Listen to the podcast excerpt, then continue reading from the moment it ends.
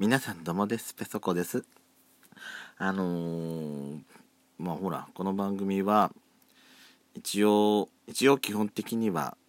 配信する時は朝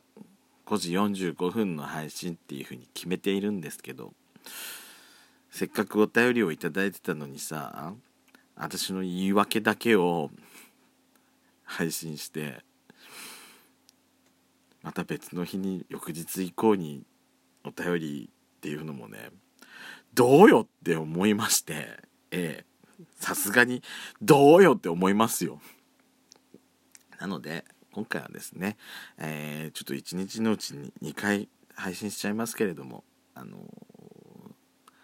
今日のうちにもう一本配信したいと思います、はい、すいません。いやすいません。前回はですね前回と言いますか先ほどはあの私の本当にただの言い訳になってしまいまして大変失礼いたしました。あのー、あそういえばですね、えー、前回配信したのは一体何の話配信したっけ？あれだあのー、デカシバさんのお便りをいただいてあの、しーちゃんデビューができなかったっていう話とあとまあその何？なんていうの？その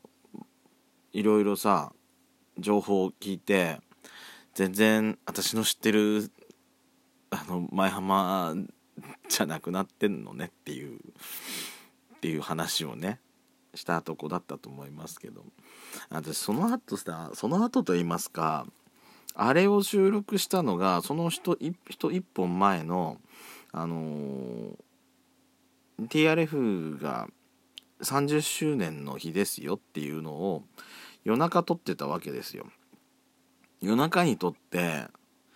夜中に撮ってそれ朝配信しました。で別のお便りドスラジオを撮りましてあお便りペストコ撮りましてえー、別の日に配信しました。でもその2月25日にさ私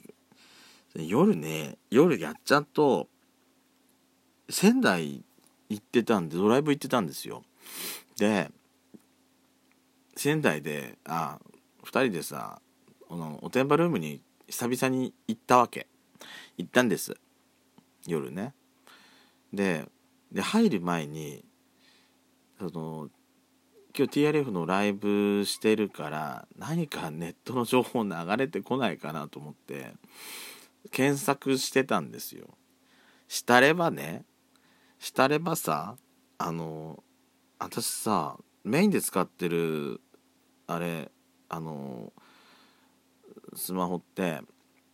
YouTube 基本的にさ w i f i 環境じゃないと見れない設定にしてるんですよ。まあパケ放題なんですけども余計なパケット使いたくないなっていうのがあってもうあるし他のところでさ見ちゃうと止まらなくなっちゃうっていうのがあるから見ないようにしてるんですね設定で。けどうーんとね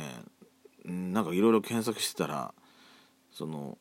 ライブの中で発表のあったんでしょうね。いろいろ情報解禁とあって。そこでさあのさあの30周年の企画いろいろ発表されてたらしくて。まずさ第1弾が3月に Easy Do Dance の2023年バージョンを小室さんが自らプロデュースしてあのデーブ・フォードって TRF の全盛期の時はミキサー間違ったんですけども例えばグローブとかね安室ちゃんとか globe のねえー、っとね初期は初期からやってたかな Feel Like dance の時もデーブ・フォードやってたかな。 Love again とかもあの頃だったらもうデーブ・フォードの名前は出てた覚えがあるんですけどもデーブ・フォードがミックスするって。の情報がまず一つ出てきてまずそれで歓喜を何次はったらシングルのリリースが決定。マジで？と思って。シングルのリリースって言ったらミレニアムスのメリアムスはね。メモリアスの以来だと思うんだ確か。20, いや20周年の時はシングルって出してないはずだしあの25周年の朝倉大ちゃんのあのえっと「Let Me Go My Way」は配信シングルだったからシングルのパッケージでリリースするってなったら多分メモリアルスノー以来だからもう十何年ぶりなんですよ。新曲か。新曲来たと思って。それでもうもう歓喜よ。それでもう歓喜ですよ。やしこさんと車おてんばルームに入る直前の車の中で私一人で歓喜。30周年の記念のボックスは出るっていうし来年最後30周年の年の最後にもう一回記念ライブするって。私どうしよう。ライブも行きたいと思ってその時仕事忙しくねえといいなと思いながらね。ええ今からさあのー、マッパーになって男とまごわろうとしてる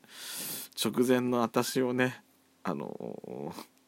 その気持ちを高ぶらせてる私を止めるかのように冷静にさせて冷静にさせてもらったけども興奮してるよね。違う意味で。違う意味でね。ピンクくないところピンク色じゃないところで私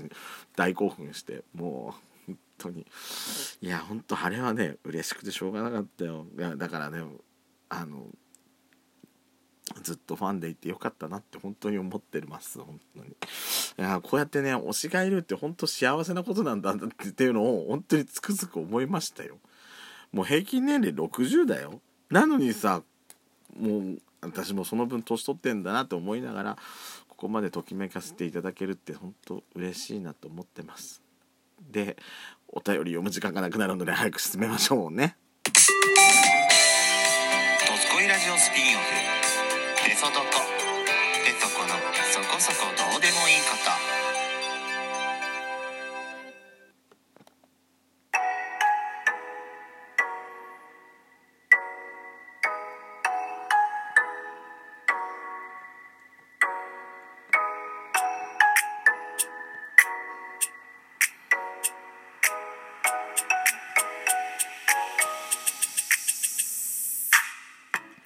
改めましておはこんばんちは。おおドスコイラジオスピンオフ。ドスペソドコ。ペソコのそこそこどうでもいいことお相手はペソコです。でかしばさんからお便りをいただいてたんですよ。この本当に対応ができない時もこうやってお便りをいただけるって本当に嬉しい。ありがとうございます。いきますね。ディズニーランドの40周年なんですね。テレビ CM 始まりましたね。そうね。3月入ったあたりから始まったのかな？きっとペソコさんは物心ついた時にはランドありましたよね。デカシバさんはランドオープン時の記憶あります。仙台のおばいかがオープン早々のランドに遊びに来て夜は我が家に泊まってお土産をもらいました。絵本でしか見たことないぐるぐる渦巻きのキャンディーと傾けると中のキャラクターがスルスルと動くボールペンでした。な、懐かしいね。そういうのあったよね。今はそういうのないかな。今だとさ、なんかあれじゃない？あの、100均あたりとか、もある、あるじゃないかな。あの、こちょっと小さい子用のコップっていうか、取っ手付きのコップでさ、内側に、あの、まあ、水みたいなのが入っててさ、中のラメとか、ね、ああいうのがなんか動くような、ああいうやつですよね。えー、キャンディーは一度では食べきれず、湯飲みにさして、えー、湯飲みに刺して保管しながら数日間ペロペロしてました。いや、もう、ペテカシバさんたらペロペロなんてもう、は、もう、ハレジ。お弁当を持ち込んではいけないルールが当時は衝撃的でした。で、共感できない行列嫌いだった父には結局連れて行ってもらえず、私のランドデビューは数年後の子供会の遠足だったのでした。子供会でディズニーランド行けるなんて私にはすごく羨ましくてしょうがないです。はい。うちの父もね、うちの父親も親父も、えっ、ー、とね、私がデビューした時は一緒に行ってないんですよ。まあそれは行きたくなかったからというわけではなくて、えっ、ー、と、仕事の関係で行けなかったっていうだけだったんで、えっ、と、本人はね、デビューした時は楽しそうにしてましたよ。あの好きなんだと思いますうちの親父ディズニーランドのことまあうちの父親もね20年経ってまだしーちゃんデビューはしてないんですよ。うちの父親と母親。もう70超えてるんでから足が動けるうちにまあ姪っ子もいるから姪っ子と一緒にね連れてってあげたいなとは思うんですけれども体がまだね丈夫な時に歩けるうちにまあ一日歩けなくてもまあほら前に出かしばさんからのお便りでお話もしましたけどあのそのベンチに座って眺めてるだけでも楽しいんでしーちゃんってだからあの無理しない程度にあの遊べれば遊べるような回り方させてあげればいいかなと思ってはいるところです。はい、でですねでかしばさんこのお便りいただいたお便りで、えー、書き損じてたみたいで、えー、メッセージの最後の一文が載ってないということであの別のはあのお便りもねいただ続きいただいてますけどペソコさんの「ランドとシーちゃんバージン卒業、えー、筆下ろしエピソードが聞きたいなプリーズ」ということで。もうこの一文が載ってなかったことでモヤモヤしてたんですねでかしばさんもね。あ私もねそうね。私がディズニー私はね正直ディズニーランドのオープンはねオープンまでは覚えてないんですよ。まあ理由は2つあると思います。あのー、えっ、ー、とね理由は2つあると思うんです。ちょっと待ってね。残り時間見て私ちょっと今一瞬ちょっと冷静になっちゃった。あの理由は2つあるの。2つあるんですけど残り30秒でこれを喋れるかなっていう。ねえ。これ持ち越して今日3つ3本いっちゃう ?3 本目いっちゃうしかないくない？私 TRF の話言わなきゃよかったね今日ね。じゃじゃだったら